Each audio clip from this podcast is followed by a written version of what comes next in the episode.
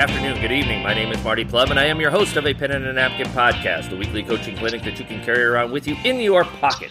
Welcome to episode number 148, and we are thrilled to have one of the best young coaches in America, Dylan Seikel, from the State University of New York at Canton.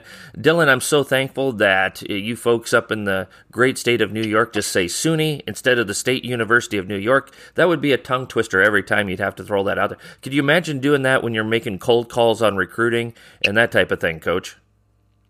Yeah, I, uh, I've I've had to say it a couple times. Uh, usually, when kids kind of say, uh, "What's uh, what's SUNY or what's this or what's that, and I kind of I got a yeah, it's a state university in New York, so it's uh, an interesting uh, an interesting setup. A yeah. lot of a lot of state schools in small areas mm-hmm. and uh, a lot of athletic departments. Yep. Well, uh, before we get to, to Coach Seikel and his his uh, recruiting pitch here, and we'll just we'll just call it SUNY just to save him a little breath here this morning. Uh, we of course want to thank our founding sponsor, Kosak Chiropractic, located at 144th and Maple here in Omaha, Nebraska. Coaches, if you are yourself and or an athlete of yours are, are struggling with balance, neck, or spinal issues, have them go see Kosak Chiropractic. Check out their practice at kosakchiro.com. Follow us on Twitter at a pen and a napkin. We try to put out daily coaching tidbits on the Twitter handle, so check us out there. Uh, if you're listening, you know, thanks for subscribing and thanks for listening. Uh, download, rate, review, uh, subscribe, give us five stars, give us a great review. Again, if you're a weekly listener and you're not a subscriber, if you're just clicking on the Twitter handle every time uh, an episode pops up, please subscribe. It just helps out with the stuff that I'm trying to do here. So be sure to do that. Uh, any questions, comments, suggestions, ideas? Email me at penandnapkin at gmail.com. Check out a penandnapkin.com. It's a good coaching website, and I know that because I built it myself. And if you'd be so willing, go to patreon.com backslash a pen and a napkin. Coach Seikel, how are we doing this fine Saturday morning? Good, good. Just getting uh, ready for practice. Yes, very good, very good. Um, so, hey, speaking of practice, it's been a uh, it's been kind of a crazy whirlwind uh, last few weeks and months for you here. Uh, but let's let's uh, let's just go back in the Wayback Machine. Let's talk about your basketball journey.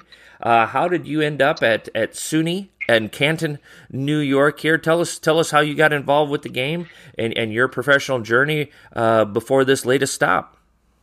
Um, so yeah, I mean, it started a, a real, real long time ago. Um, you know, my dad was played college basketball, coached high school basketball. So I kind of grew up in a gym, um, and that was where I kind of learned a lot of life lessons, and and my roots kind of came from the game of basketball. So um, for me, it, it, started really, really young, and I started playing when I was super young. I think uh, I think my dad jokes, but I think it's a real thing. I think my first word was ball, um, because you know that was that was just all I knew. Um, and so it kind of started really young for me. I played uh, all the way through college. Um, and then I was, you know, in high school, I was coaching an eighth grade basketball team at my local school. Um, and then I was starting an AAU program and helping with AAU programs when I was in high school. And then when I got to college, I was coaching high school. Um, and then kind of it, it just it just kind of blew up from there. I once I got done with college, I kind of knew that this was what I wanted to get into. Mm-hmm. Um, this is what I was good at. My uh, my I think my mom wanted me to be a doctor, but you know I don't think I was smart enough for that. So I decided to uh, go into coaching. I, I landed a, a, volunteer assistant gig at Case Western Reserve in Cleveland, okay. um, and I was there for about three months um, maybe even less than that. And I got a call um, from a buddy of mine up in the New York area, and he was like, "Hey, you know, St. John Fisher's looking for an assistant," um, and kind of gave me some info about about Fisher and everything like that, mm-hmm, and mm-hmm. applied. I, I ended up, you know, getting the getting the job and moving up to Rochester, New York, right away, and started my college coaching career and and journey really I'm at a great place, and and for a guy who I have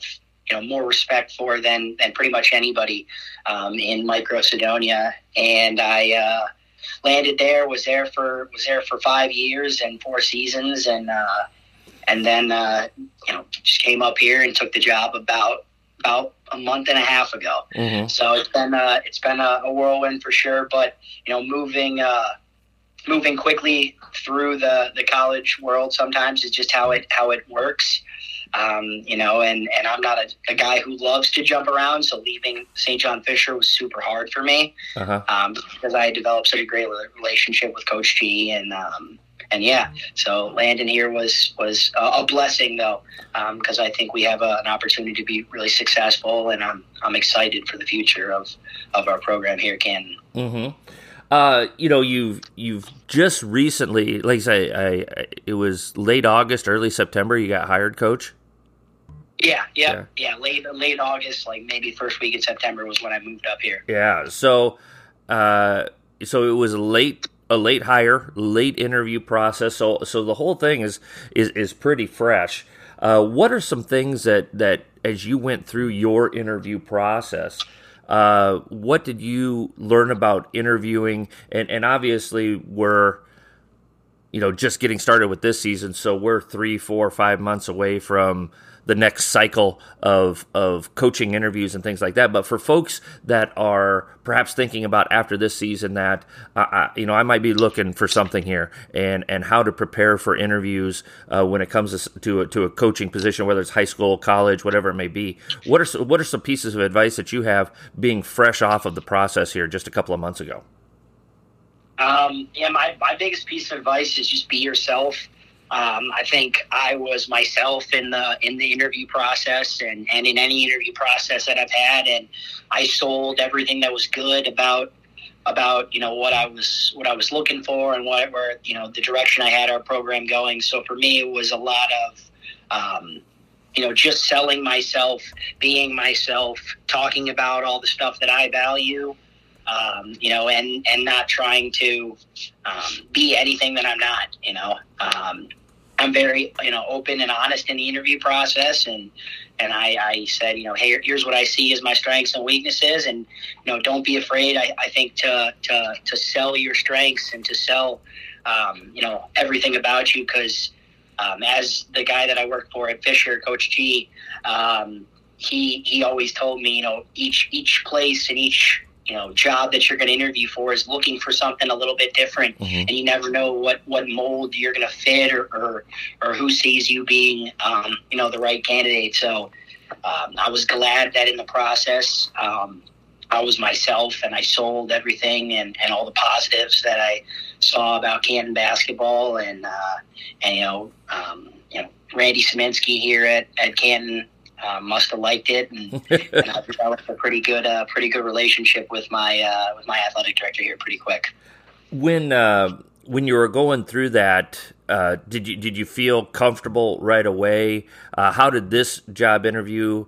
Uh, compare with maybe any other job interviews that you've been on the last couple of years, uh, and any adjustments that you make from interview to interview. Uh, you know, what advice would you have when it comes to that?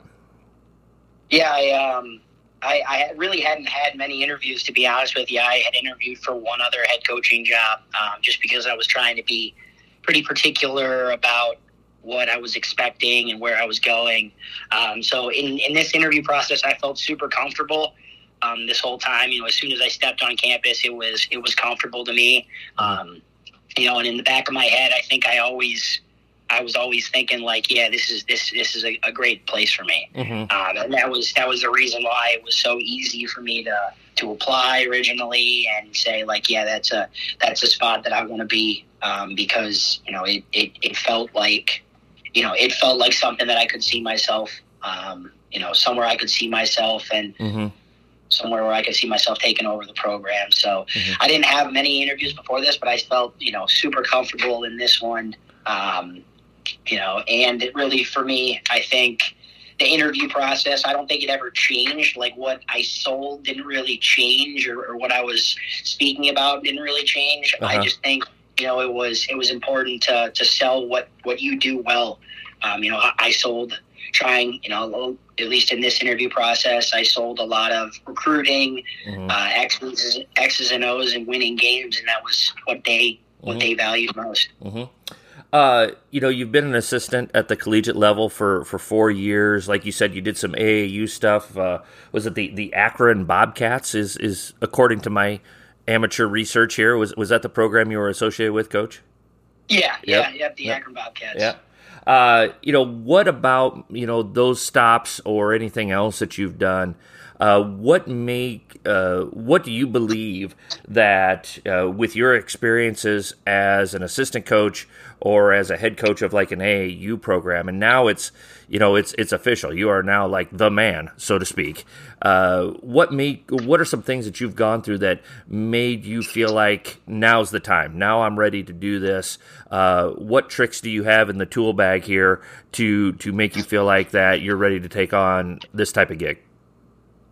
Yeah, I thought I thought I had the uh, the level of energy that was needed. Um, I, I think the the trend is going younger um, within a lot of coaching hires right now, and I thought I had the energy, um, you know, that that was needed, and, and basically, you know, my my tricks in the tool bag or, or, you know my my three non-negotiables that I always tell with our team are energy, accountability, and toughness. And I thought, you know, at this moment and with my experiences, that I had the energy. Um, you know, I I you know was going to preach accountability and then hold guys accountable. Um, you know, and coach a tough team. So um, for me, like I, those are my three non-negotiables, kind mm-hmm. of as a as a coach right now. And you know, one of the tricks in the tool bag for for practices right now to to you know boil everything down to kind of those three concepts. But I thought for me, like I had that energy, that passion, that drive right now to really, really dig in and, and help uh, these guys be as successful as possible. And that's kind of what I told them when I when I took the job. My first meeting with the team, I was like, "Listen, I don't care who recruited you here. Um, you know, there's so many other things that, that people say when guys take jobs. Oh, those guys, those guys weren't his guys. This mm-hmm. and that. Like, I chose to be here. Um, you know, and I chose to come here, and and you guys are my guys, mm-hmm. and um, you know, I think that that helped them learn. Like, you know, I'm here for them. I I work super hard um, because of them. I don't work super hard so I can, um, you know, so I can win a bunch of games or, or get on a podcast or, or, or, so many other reasons. I work super hard so I can put them in position to be successful and them in positions to win games. Because at the end of the day, that I'm I'm never going to score a point in a game. I'm not going to take a charge. I'm not going to do anything this season mm-hmm. um, other than just put them in positions to be successful for us to win games. Mm-hmm. Um, you know, so for me, it was all about them knowing like, you're my guys. I, I came here, um, you know, and I I thought I had that energy and that passion and that accountability um, that that I needed to be a head coach right now. Mm-hmm. As you uh, you know uh, you know as you look at your own toolbox here, uh, and as you continue to grow, what are uh, what are a couple of, of things that you would like to or you look at yourself as as a younger coach and say yeah you know what i feel good about where i'm at and my growth but here's some things i still feel like i, I need to continue to work on and get better at and here's some things that i want to develop as i go through this experience these next few months with my with my first team here at suny canton yeah, I, I think I uh, there's there's a lot of stuff I need to develop. I am I am now nowhere close to, to perfect. I'm actually probably way way way too far away from it.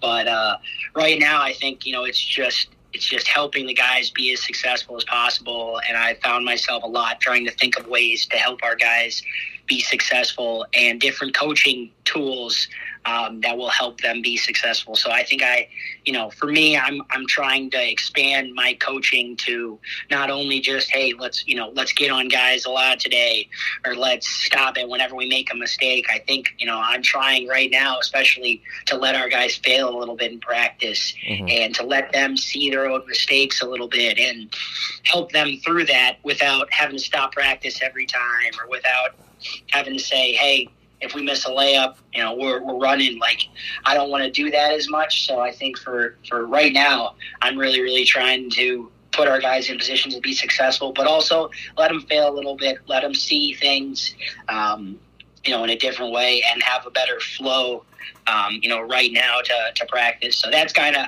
my biggest thing is, is I'm, I'm trying to, um, mold myself to to coaching. Um, mm-hmm. You know, kids who who you know I didn't I obviously didn't know three months ago. So it's you know I I want to to mold myself to them more so to then you know mold them to me. Mm-hmm. Um, you know, and, and I think that's that's how I kind of roll as a, as a coach as well. Like I schedule practices around our guys' class schedules. I never tell our guys, hey, you, you better not take a class from 12 to 2 because that's more practice. And like, you just, I, I, just don't do that because at the end of the day, they're the ones going to class. Mm-hmm. I don't have to go to class. I get to sit in an office all day and do what I love.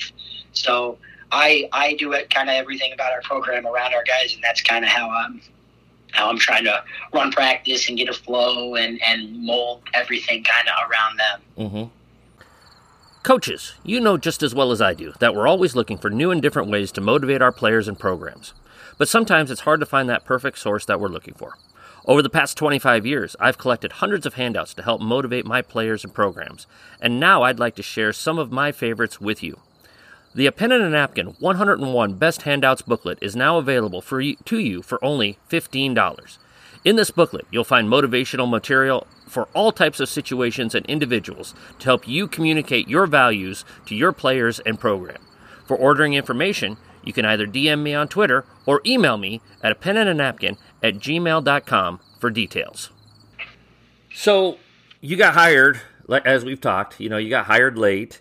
Uh, it, it, I mean, any first head coaching. I remember when I got my first real long term head coaching position, and all of a sudden you're like, "Oh my goodness gracious!" And I was I was going from the assistant to the head coach, so I had institutional knowledge of how things functioned, and I was still my head was swimming for a while. And and here you are you're you're you're moving you're you're coming into a place. And oh by the way coach in in just a few weeks you're going to be starting practice. Like you said i, I think you so uh, put it really well there dylan. I didn't know i was going to coach these guys 90 days ago and here i am coaching them right now. So so as you've gone through this process what uh, what have been your priorities? I mean you you're you're only able to do so much as it is but especially in such a, a tight window of where you're at I, I think think it's interesting to know what you've kind of tried to prioritize and what truly is important because I think sometimes when you're at a place a while and you you think well we can do this and this and this and this and this and you think that they're all important but in a situation like yours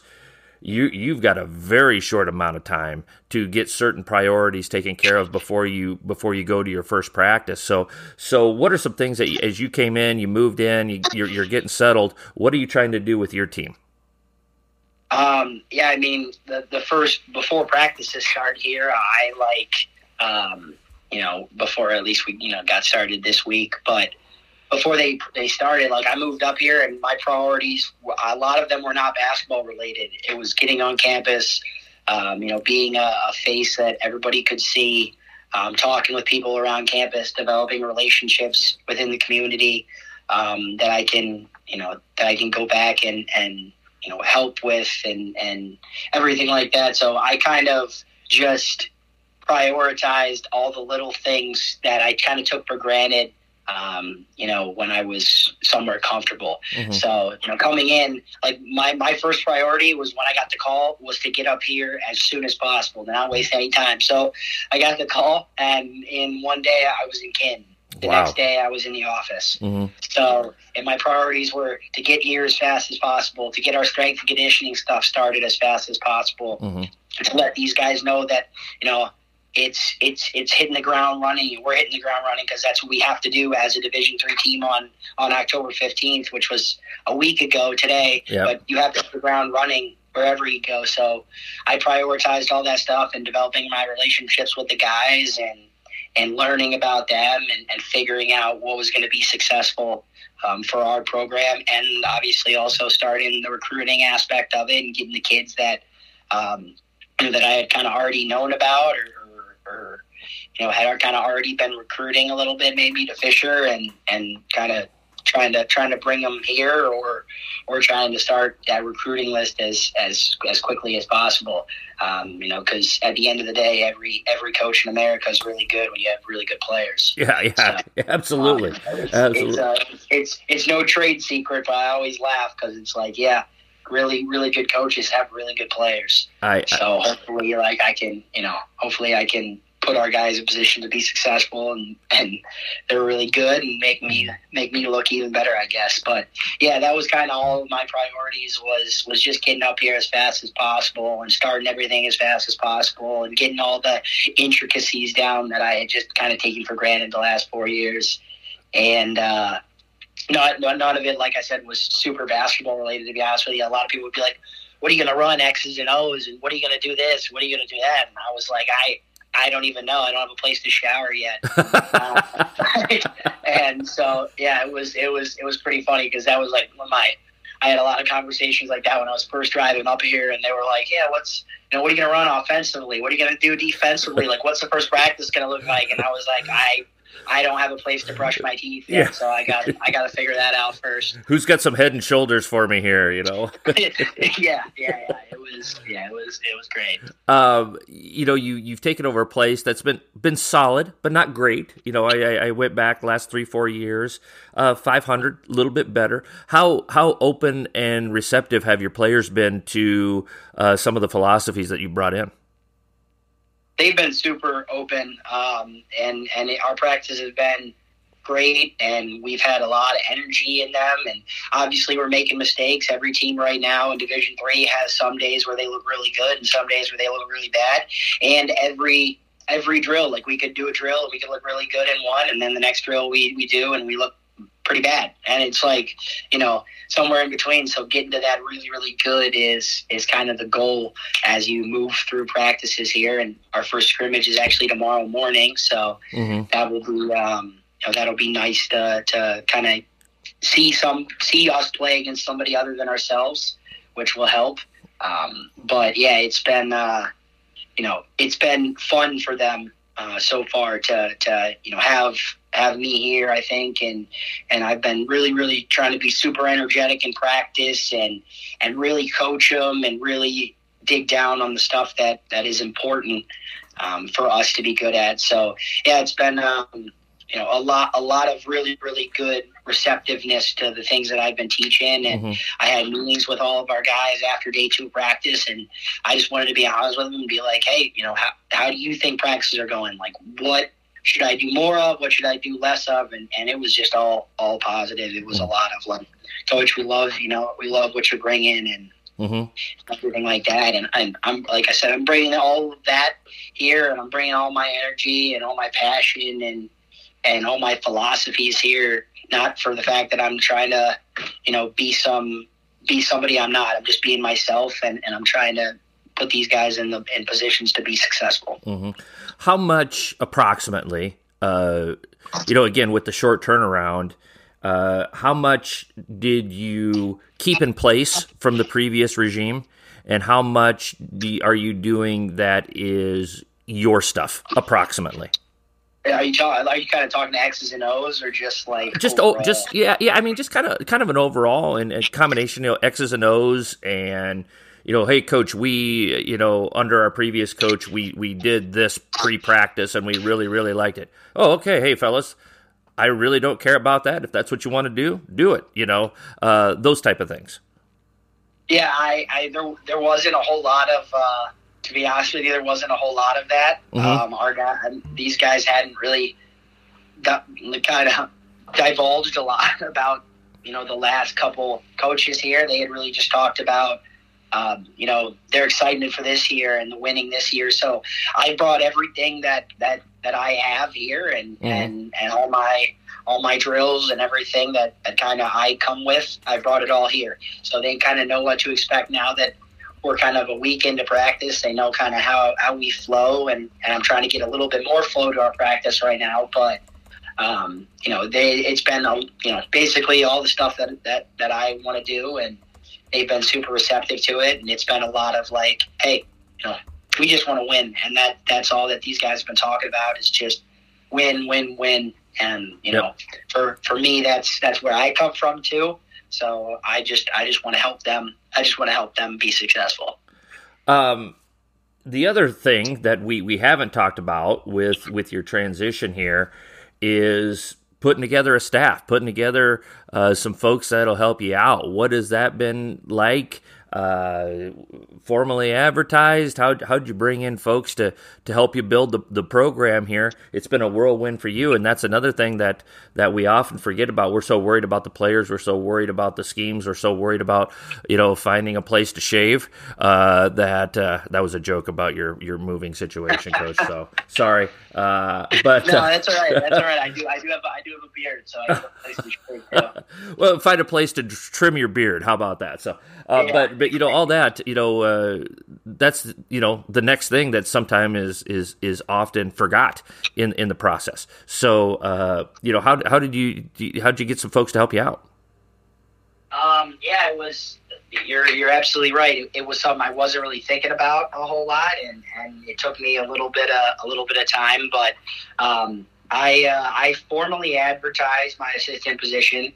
Um, you know, and tried to form a staff as quickly as possible. The first call I made, really, when I got up here, was um, I hired a uh, volunteer assistant who had been on the team last year. Uh-huh. He was, uh, say, seven foot tall. He led Division three in blocks last year. His name's Andrew Fitch. So, you know, I, I thought I thought he was a, a good guy to have around, just because he knew he knew our program. He knew kind of everything that, that came with Canton. He, he won some games. Um, you know, they, they made the NCAA tournament two years ago, so he was uh, he was a big factor in that. And and so bringing him a, along, you know, and bringing him on board was was important to me right away. And then formally advertised my assistant position, and I had a I have a, you know a lot of friends, obviously, you know, in the coaching world mm-hmm. that I contacted and tried to figure out who was going to fit best. It was just super late in the uh, process, so I got a lot of like, ah, you know, I don't think that's going to work, or I don't, I'm not going to be able to do that, or yep. I don't really know of anybody. Um, so when I formally advertised it, I, I got, you know, a couple responses here and there. Nobody that I was like super excited about, or I mm-hmm. actually kind of thought like we're gonna was gonna come to Canton. Yep. Um, and then it just kind of popped up late um, I had actually hired another guy, but he wasn't able to make it up, which you know is a great start to the head coaching career is to hire your first assistant, and he quits, he quits before he gets on campus. So um, I actually, uh, one of my good friends who coaches at D'Youville, Sim Hurd, um, you know, kind of gave me a name of, of a guy, Johnny, Johnny Cotton, um, and Coach Cotton basically was was all in as soon as I called him. Mm-hmm. I was like, "Hey, you know, how how fast can you get up here?" I, am not kidding you when I say I called him October 14th, eight days ago. Wow. Um, I called him October 14th, the day before we started practice. I said, "How quickly can you get up here?" And he said, "When do you need me there?" I said, "Tomorrow." and he dropped everything and came up here on October 15th for the first practice, and he's been nothing but extraordinary so far. Um, really, really likable. Um, the guys love talking to him and, and go to him. Um, you know, with with anything that they have, and and uh, he's been a great asset so far that I've uh, I've loved having around because you know, he he does everything um, everything that, that I need and everything that's asked of him and and more. Mm. Did did you have um, uh, uh, uh I, I I had a when I got back into it, I had a, a I had kind of mapped out my plans in theory. Now, of course, this is flexible based on what I needed done, uh, the skill sets of my assistants, uh, what they what they preferred to do, and, and we could shift some things around. But I, I had a, a delegation and kind of flow chart of okay, I'm going to do this. My my varsity assistant's going to do this. My JV coach is going to do this. Is that something that you've kind of done as well, coach, or is it a little bit more free flowing when it comes to your uh, delegation of authority when it, in your program? Yeah, I mean, I I, I think it's free flowing. Uh-huh. Um, you know, I, I just think we're, you know, I'm learning what I'm good at right now. You know, yeah. as a head coach, yep. I'm learning what kind of everyone else is is is doing and everyone else is good at. So I think it's pretty free flowing. Um, you know, and, and I don't I don't you know say it as a delegation thing, or I don't say like, hey, you know, go do this or go do yep. that, because for me, like I, I've I've never really said like hey, you know, this guy's working for me or this guy's working under me or mm-hmm. I'm his boss or anything like that. Cause at the end of the day, like I'm, I'm just here to help the guys you know, in, in any way that that they need, and, and I'm here to help him in any way he needs. Mm-hmm. Um, you know, so it's it's a lot of like working with me. Mm-hmm. Um, I always feel like, yeah, he yeah he works with me. Is you know, he's my assistant, but like he has as much. Um, power and he has as much you know authority to, to say what he wants to say because I want to give him that leeway. I want him to grow as, a, as an individual and as a coach. Um, and I want you know any of my staff to grow as an individual or a coach and and continue on down the line if this is what they want to do. So um, I've been really really big into to making sure that that everybody has a say and, and trying to you know trying to talk to people and get as many opinions as possible every every single day. Yep. A pen and a napkin university videos are just another way that a pen and a napkin can help you become a better coach. Our university video library is constantly expanding with topics ranging from interviewing for a job to full court defense to 25 universal truths about coaching. Our university videos will help you round out your skill set as a coach and help you hone your craft. Videos are $10 a piece with bundling options available. To order, you can DM me on Twitter Send me an email at a pen and a napkin at gmail.com or order from our website, a pen and a napkin.com. Be sure to check out the A Pen and a Napkin video library. All right, Coach Seikel, it is now time for our John Wooden quote of the day. Every week we pick out a John Wooden quote from the great classic Wooden book, Wooden A Lifetime of Observations. Are you ready, Coach Seikel, for your John Wooden quote of the day?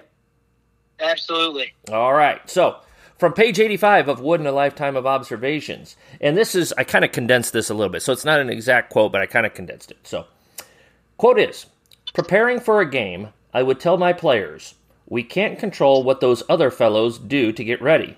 We can only control what we do to get ready, so let's worry about our own preparation. I simply wanted my teams to achieve their level of competency, not someone else's. I got to be thinking that's what you're thinking here this first week of practice, aren't you, Coach? Yeah, yeah, absolutely. That's a uh, something that that we stress a lot is just focusing on ourselves, and especially when we're when we're getting ready to play games. You know, just control what we can control, and and do the best that we can to uh, you know from from a standpoint of scouting and getting ready for games. Just try to just try to limit um, some of their best options, and, and I think that helps our guys um, you know, in the preparing stage to know that we don't expect them to be, you know, do anything out of the ordinary, but just give us a better chance to win. Mm-hmm. Well, you know, speaking of giving yourself a better chance to win here, let's jump into your stuff, what you're trying to implement uh, as first time head coach here at SUNY Canton. Uh, you want to start with some defense, coach? Yeah, yeah, absolutely. Okay. Uh, let's just go into your to your half court defensive philosophy. What are you trying to teach your fellows, as Coach Wooden would say? It's always nice to hear that, fellows. Hey, fellows, let's go do this here. So, uh, but yeah, what are you trying to teach your guys? Uh, what are you trying to implement with your team? Um, and and where did some of that philosophy come from? If you want to break into some some drill work, perhaps of how you implement some of the stuff, that'd be great. I'm just going to let you cook here, Coach. And if I've got a question, uh, I'll do my best to politely interrupt you and and try to clarify anything. Yeah, um, I mean, from from a defensive standpoint, we always try to be the most physical team possible, um, you know, and make the other team uncomfortable. I think those are my two biggest things as a coach. Uh, I try to to really really stress with our guys to make teams uncomfortable and to take them out of what's comfortable to them, what's normal to them. You know, in a practice, they're normally pretty comfortable in a lot of games that a lot of teams play. They're pretty comfortable, so we try to take teams out of what they want to do um, with our physicality. Um, you know, and I think that leads us into being successful on the defensive end of the floor. Mm-hmm. Um, you know, my my goal kind of for, for our team is always to get seven kills in a game. Um, most I, most college coaches kind of know what kills are. I think it was like a, a UConn men's basketball thing um, that kind of started with three straight stops as a kill. So we always try to say that seven kills leads us to obviously three straight stops seven times. But mm-hmm. in the throughout the course of the game, you're going to get two straight stops. A couple times you're going to get one stop. That usually means you're getting 30 plus stops in a game, yep. which helps. Um, you know, and that's including like that's including in the half court getting an getting a rebound and finishing a possession with a rebound and not letting them get a second chance. Um, so that's kind of one of our, our, our keys per game. Uh, but taking the team kind of out of what they want to do and making teams uncomfortable is what I like to do. Especially like um, I, I watch a ton of film. I'm a guy who like can't can't be or feel unprepared for a game or feel like I don't know everything that a team's going to run. So I like to really dive into what teams run. And if I know that a certain guy needs to catch the ball in an action, we'll deny it to make it a little more difficult on them to get into what they want to get into. And I think that just came from a preparation standpoint. I, I've I thought I you know helped our guys prepare really really well at, at St. John Fisher and um, that's been important to me to help our guys here prepare really, really well to, to make teams uncomfortable, to make them do things that they're not used to, to pick their shot, um, which we talk about offensively as well. But, you know, on the defensive side of the floor, like if we can pick your shot and you can say, and we can say, hey, you know, on this possession, we're going to take away this action, we're going to take away this action, and this guy's going to be open on this possession, or this guy's, you know, going to come off and we're going to make them shoot a shot that they're not normally used to shooting that to me is like a, a, picked shot or a shot that we want them to take, um, mm-hmm. which I think helps helps us be successful. You know, everybody everybody uh, practices dribble, drive, kick threes from the slot. You know, take two dribbles, jump stop, throw it to the corner for a three. But we want to take away all the shots that you normally practice. Mm-hmm. We want to take away all the shots that you're used to taking because at the end of the game and at the end of the day like when if we take away all the stuff that you're used to practicing then we get guys shooting shots they're not used to and uh, and guys shooting shots that we want them to take which mm-hmm. helps us be uh, a little bit better defensively. And, and it's college basketball for us. Guys make shots all the time. Yep. Um, but as long as we can make them uncomfortable and make them in the half court um, a little bit tighter that's kind of all all we we kind of stress defensively. Are you a, are you a subscriber to the concept of off the dribble jump shots, pull up jump shots from two from two point range? That's what you're trying to force. I would say like I think it's personnel based okay. for us. I think a lot of guys are are good at that shot sometimes, and there's some guys that aren't so good at that shot. I like to look at a lot of like, okay, you know, has a guy, how many shots has he taken from a certain area? Mm-hmm. Um, you know, it's obviously synergy is great with that, and there's so many other scouting tools that are great with that stuff. But we, I like to look at where guys are comfortable shooting mm-hmm. and where they're really good shooting. And you know, if a guy shot 173s um, you know, in a season and we're towards the end of the year and he shot 173s or he shot 163s or something like that and he shot 212 shots, I know that he's way more dangerous from the perimeter. Even if he's shooting a bad percentage, that's where he scores most of his points from, yep.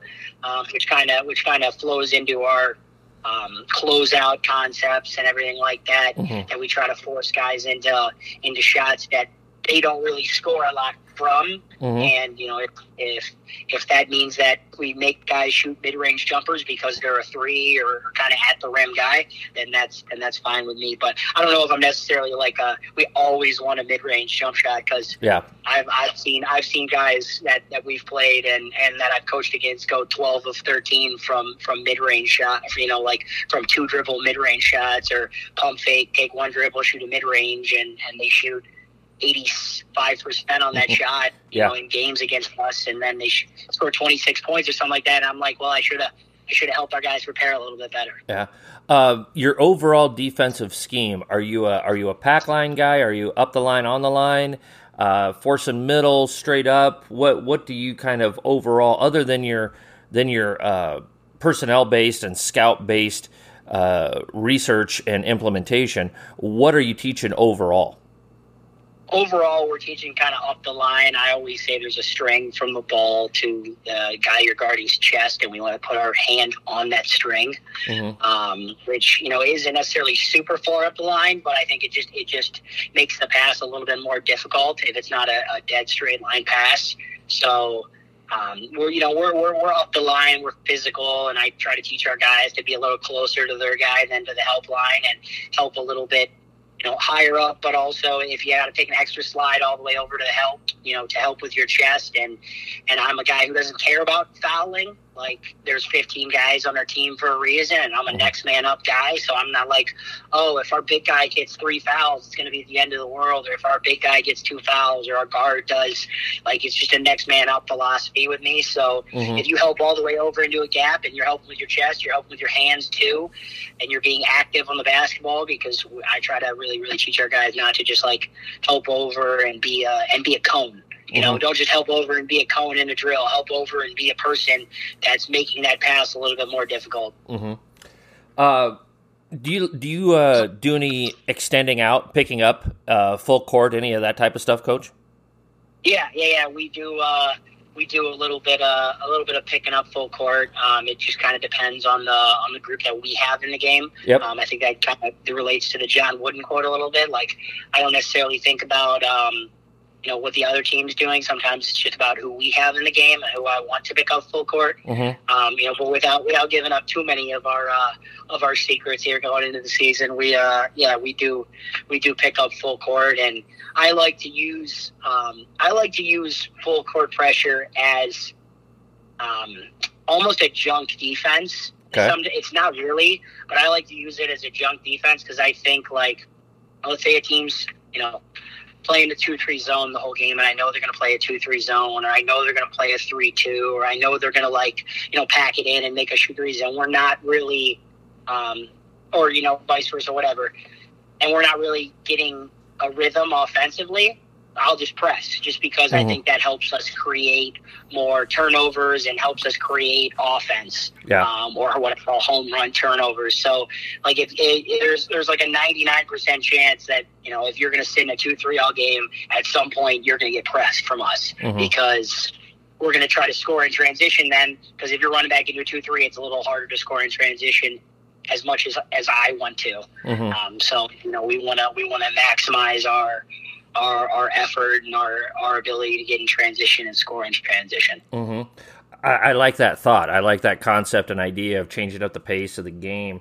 Um, you don't have to tell us about what this year's team is going to do, but if you'd be willing, what are some things that you have done in the past or helped implement in the past as an assistant coach, and what was kind of some of your reasoning behind that? Why did you like that particular particular uh, pressure scheme style?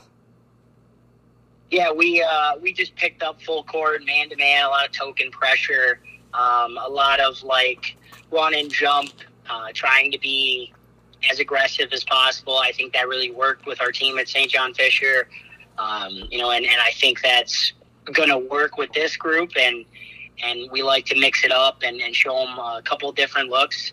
Um, you know, in, in a full court pressure situation. But that's really one tactic that I learned um, you know, at Fisher as an assistant was the, hey, you're gonna you're gonna kind of junk it up, or you're gonna slow it down, or you're gonna do some different defensively. So we're gonna pick up the pace and make it a little more of an up and down ball game than you want it to be. Mm-hmm. Um, so that that that was one big concept that I could say that I I think we adopted at Fisher, and and you know hopefully we'll be able to adopt that here and and get kind of the schemes down that that we had um, there, and, and the you know the team that I coach already, and at Canton, like we're eight practices in, and we have been great. You know, just helping over in gaps. We've been great at helping with our hands and, and being aggressive defensively. So I think that's something that that will eventually will get to that point. Did your did your team that you inherited here? Did they do uh, any type of pressuring uh,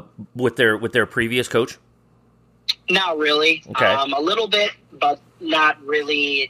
There hasn't been a ton of like press and uh-huh. a lot of getting back, and they were sitting in gaps pretty far back, uh-huh. and um, but yeah. you know, I, I think it's it's always good to, to yeah. change it up, and and I always I'm a guy who likes to do everything based on personnel and based yep. on our guys and who we have. So I just want to put our guys, like I like I've said before, I want to put our guys in position to be successful. How have they embraced doing something different? Because that's always again a little bit of a calculated risk of we well, coach we've never pressed before and now you're asking us to press whatever the percentage of time it ends up being dylan. You don't know that yet obviously.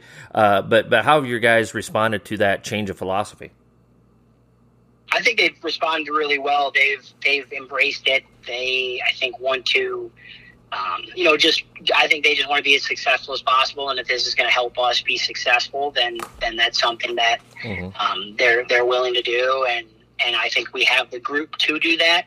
Um, you know, but I, I think I think whatever we do defensively, or you know, if we have to change it game to game, or or anything like that, I think at the end of the day, all our guys want to do is is be successful. Mm-hmm. Um, so anything that's going to help us um, you know, in in that regard, is is what they're is what they're you know all in about.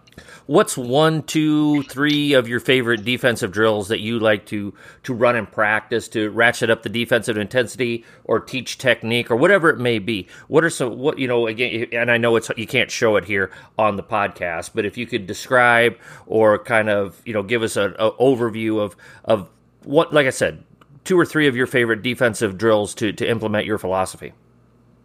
Our uh, our six line drill I really like. Um, I, I stole that from from St. John Fisher and some that I brought here.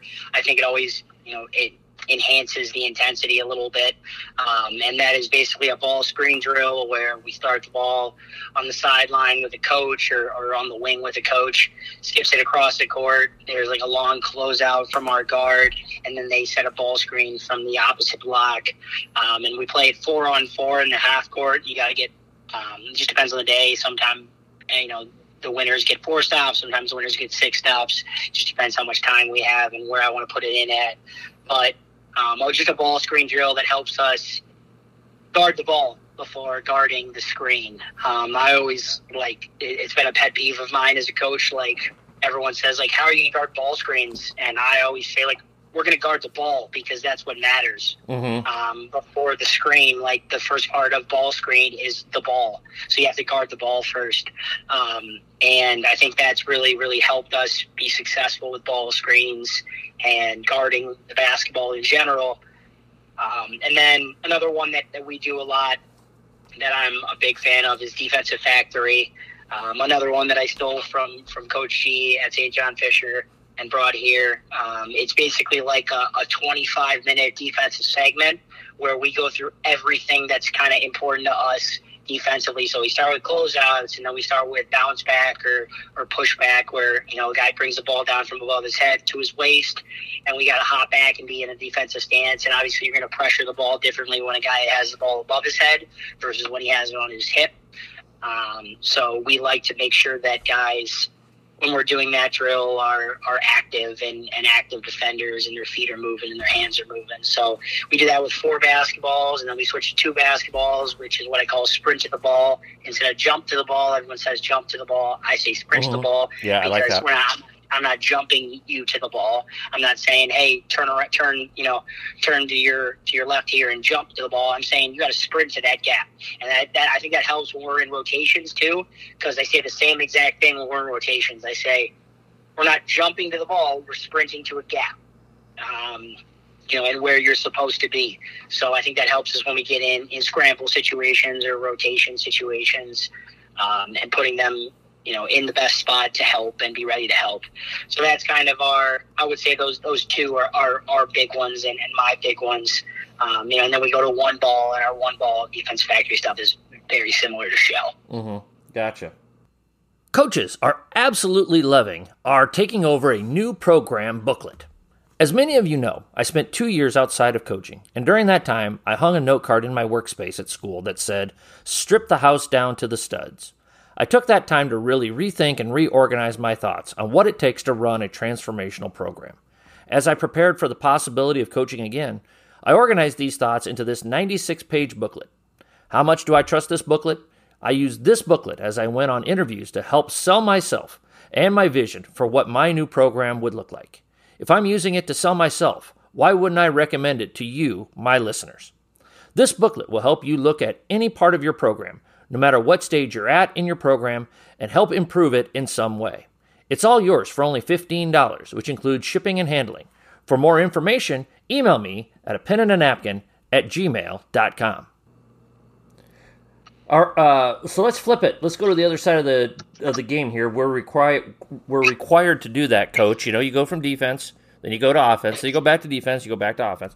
So let's talk about offense. You know, uh, again, your eight practices in uh, what's your basic offensive philosophy? What are you looking to do? I'm guessing a lot of it is you know based on personnel and what you have to work with, and, and that's what we should be doing. But uh, what are you thinking here? What have you done? What are you what are you trying to do with this group of fellas to to get them to be as efficient as they can be offensively? Yeah, I mean, um, the first thing is I think just trying, like you said, putting guys in position to be successful. So I've really, the first couple days, kind of tried to let our guys play a little bit more in transition and put in very basic stuff that doesn't really complicate things, just to see what we're good at as a group before I start putting things in. So. Um, you know, I'm not exactly positive as to what we're going to do um, offensively. Um, I think it's going to be a, a, a, lot of ball screens and, and a lot of trying to get our guys into the paint, getting two feet into the paint, um, you know, and trying to put the ball in the post as much as possible and then playing inside out. Um, you know, offensively, I think we're going to try to, you know, post up some smaller guards that, you know, our guys are, uh, you know, some of our guys are, are really, really good in the post that might not be a traditional post player. Um, or putting guys in ball screens that we want to, um, you know, that, that we want to either isolate or go at a little bit. Um, you know, and then some concepts that, that you know teams normally run like hammer screens and and dribble handoffs or what I call pistol handoffs. Um, you know, and some and some point over stuff or some elbow entry. Um, you know, but I think a mixture right now for our guys is really really good because I'm not exactly sure what we're going to be great at. Mm-hmm. So putting them kind of just in position to be successful and see what we are actually good at, and then adding on after that. Mm-hmm. Um, you know, I came from a from a scheme where at Fisher we ran a lot of two guard stuff. Um, you know, the John Beilein shuffle stuff, and gotcha. Yeah, I'm not necessarily I'm not necessarily sure that um, you know we're gonna we're gonna do the exact same things because um, I want to put our guys in in positions that they're comfortable in. Mm-hmm. Uh, it, yeah, it, it sounds like you know you're you're just going through a little trial and error right now. We're gonna we're gonna throw some stuff up against the wall that we think might fit. Uh, have you been have you been surprised maybe at something that you've tried and you're like, hmm, boy, that worked a little bit better than I thought it might? Yeah, I thought a lot of our I thought a lot of dribble drive worked with our guys. Um, kind of trying some dribble drive stuff right now that our guys are, are pretty good at and getting downhill and, and letting them you know get to the rim as as quickly as possible in a set. I think that's worked really well, and I think that's something that our guys are are getting into and, and being successful with. So a lot of like the dribble drive stuff and trying to space the floor as much as possible and letting our guards kind of play off of that action. So um, you know the dribble drive for us at Fisher wasn't wasn't unbelievable at sometimes and. Uh, you know, we, we, we tried and, and, you know, sometimes it's just based on your personnel. So for us, I really, really tried to, to implement like a dribble drive system right now that's going to help us get to the spots that we want to get to.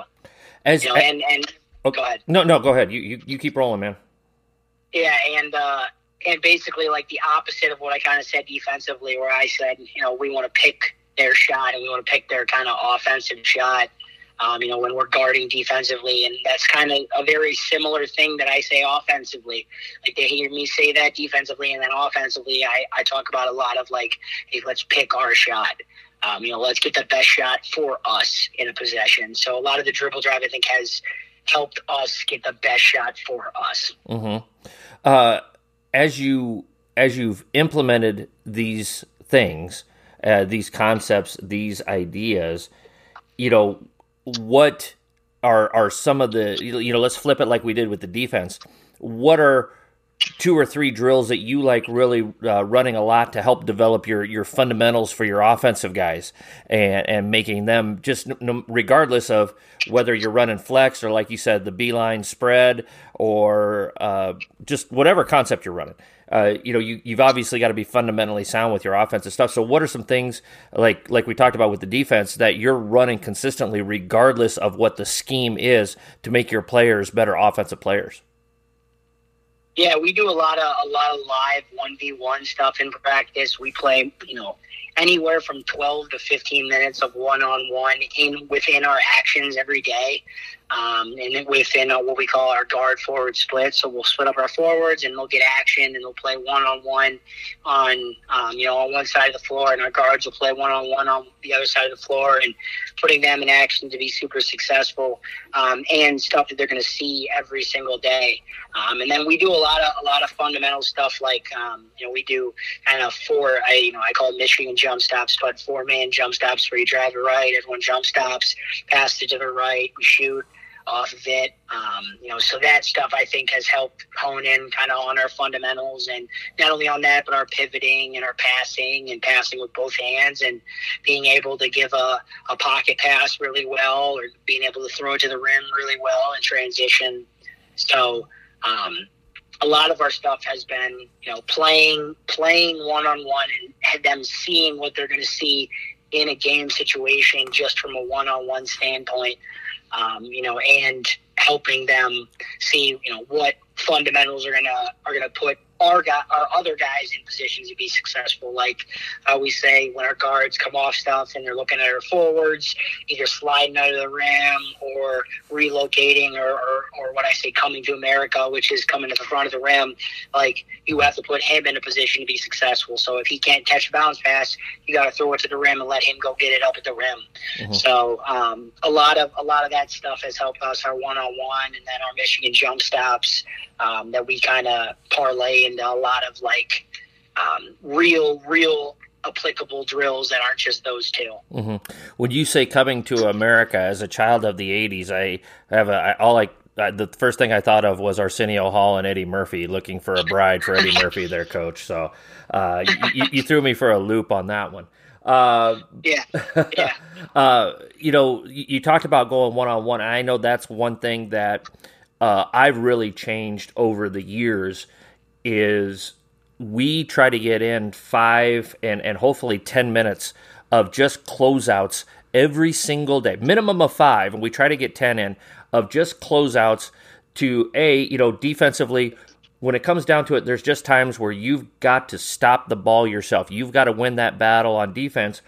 And there's times where your scheme breaks down, the other team's got you well scouted, and you just need kids to make shots, to make plays on their own. And, so I'm a real big proponent of finding five, a minimum of five, and hopefully at least 10 minutes a day of, of closeouts one on one and and finishing in some way, shape, or form. Is that part of your thought process as well? Yeah, absolutely. Like especially when you're playing great teams, like teams are going to take away things, and sometimes you're just going to have to be able to make shots and be creative, and putting them in you know in a situation that they're going to see in a game, or putting them in a position where hey, I gotta go, I have to go score here. Um, only helps us at the end of the shot clock. I think like the more one-on-one basketball you play, I think that only helps you at the end of the shot clock with you know five seconds or four seconds when you might not be able to pass the ball and everyone's kind of stuck there man like you got to go score at that point in time. So putting them in those kind of um, drills helps them towards that you know end of the shot clock stuff. Mm-hmm. uh, you got time for one more coach?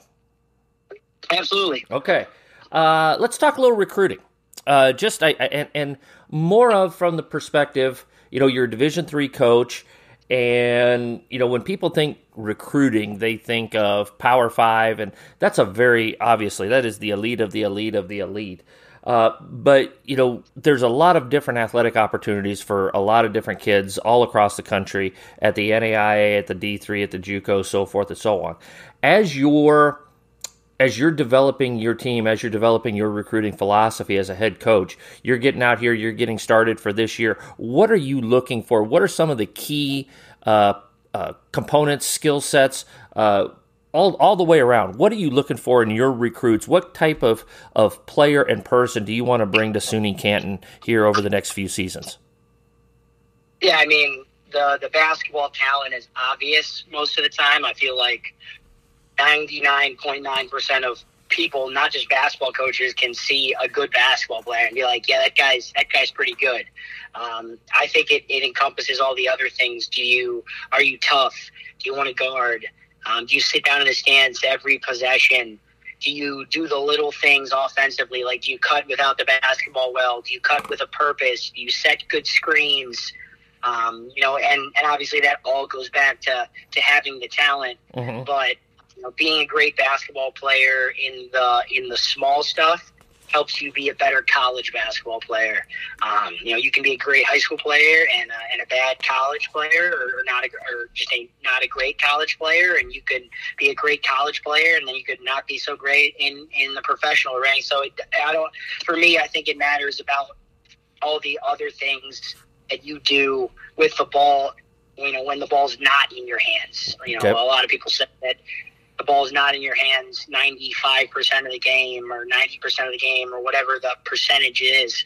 But that's the time that I think I really hone in on whether, um, you know, a guy fits our style and fits our program. Um, you know, and, and I want kids who are accountable and I want kids who, you know, when they lose a game, they don't come out and they say, um, you know, oh, you know, I thought we played okay, but this guy did this wrong and this guy did this wrong. Like I want guys who are accountable and when you when you lose a game or when a game's a little tight and and you didn't perform the best you could have down the stretch, I want guys who are accountable and say like I could have played better or I could have done this better or even though we might have won, I still think I could have done this better. Um, so I think that that piece also definitely um, is something that I that I'm looking for. Mm-hmm if you had advice or I don't know if I don't know if advice is the right word, Dylan, but uh, if if you could talk to high school coaches, what do they need to do with their players, or if they have a player that they believe can play at the next level at, at any at any level, uh, again whether it's big or small, what are some some things that you would uh, tell high school coaches that this is what uh, college coaches like to see or what they're they're looking for, or, or, how can the high school coaches help with that recruitment for that player? Uh, if that question makes sense, I feel like I'm talking in circles a little bit here. That's okay. No, um, you know the I think the biggest thing is is the accountability aspect that that um, you know most kids need. They need to be able to say like, hey, you know, this is how I can be better and this is how I can help my team win. Um, you know, and I love to recruit kids from winning high schools, mm-hmm. from a place that wins. And it's pretty, uh, it's pretty self-explanatory. I mean, I, yeah, I could say like, Hey, I hope all high school coaches win all their games so I can recruit all their players, but that's just not realistic. Like, um, you know, I I want kids who, who want to win and have a drive to win and, and want to be successful because I just think that helps know, our program, regardless of whether they might be the same exact level as another kid. Um, you know, but if I had to give any advice to to high school coaches in general, it would be to, to make sure that your kids are getting as much exposure as possible outside of your um, you know your season and trying to email out college coaches and get kids in front of college coaches as much as possible as well. Mm-hmm. Dylan, it's been great having you on here today, man. It's it's it's been a terrific conversation. If, folks want to know more about you, if they want to know more about uh, SUNY Canton and the program you're trying to build there, uh, how can they check some stuff out here on social media or, or wherever? Yeah, I'm on Twitter um, at Coach Seikel, and I think uh, the same on Instagram at Coach Seikel, and then you can email me. Uh, my email's right on the right on the SUNY Canton website. I think it's Canton or RuAthletics.com. Um, you know, but yeah, if anybody would like to reach out or come to a practice or come to a game or, or anything like that, I'm, I'm more than happy to, to help in any way I can. Awesome. Awesome. Terrific stuff. Uh, Dylan Seikel, the head men's basketball coach at SUNY Canton. Uh, coach, I, I, can't thank you enough for your time here today. Really, really appreciate the conversation that we had, and I, and I hope you enjoyed it. All right. Thanks, Marty. I appreciate it. Yeah. All right. If you could hold the line here just a second as we wrap up. Uh, that'd be great. Again, uh, Dylan Seikel, head head men's basketball coach at SUNY Canton in New York, Division three school. A lot of really really good nuggets of information from him. Uh, again, we want to thank our founding sponsor, Kosak Chiropractic. Uh, give Dr. Kevin or Dr. Heidi a call 402-964-0300. Follow us on Twitter at a pen and a napkin. Download, rate, review. Again, subscribe if you're if you're a clicker instead of subscriber. Please subscribe if you would, please. Uh, questions, comments, suggestions, or ideas, email me at pen and a napkin at gmail.com. Check out a pen and a napkin.com And of course, if you could check out our Patreon page, that'd be great as well. Uh, had a great conversation here today with Coach Seikel. Hope you folks enjoyed it. Coaches, as always, let's be sure to hone our craft one day at a time.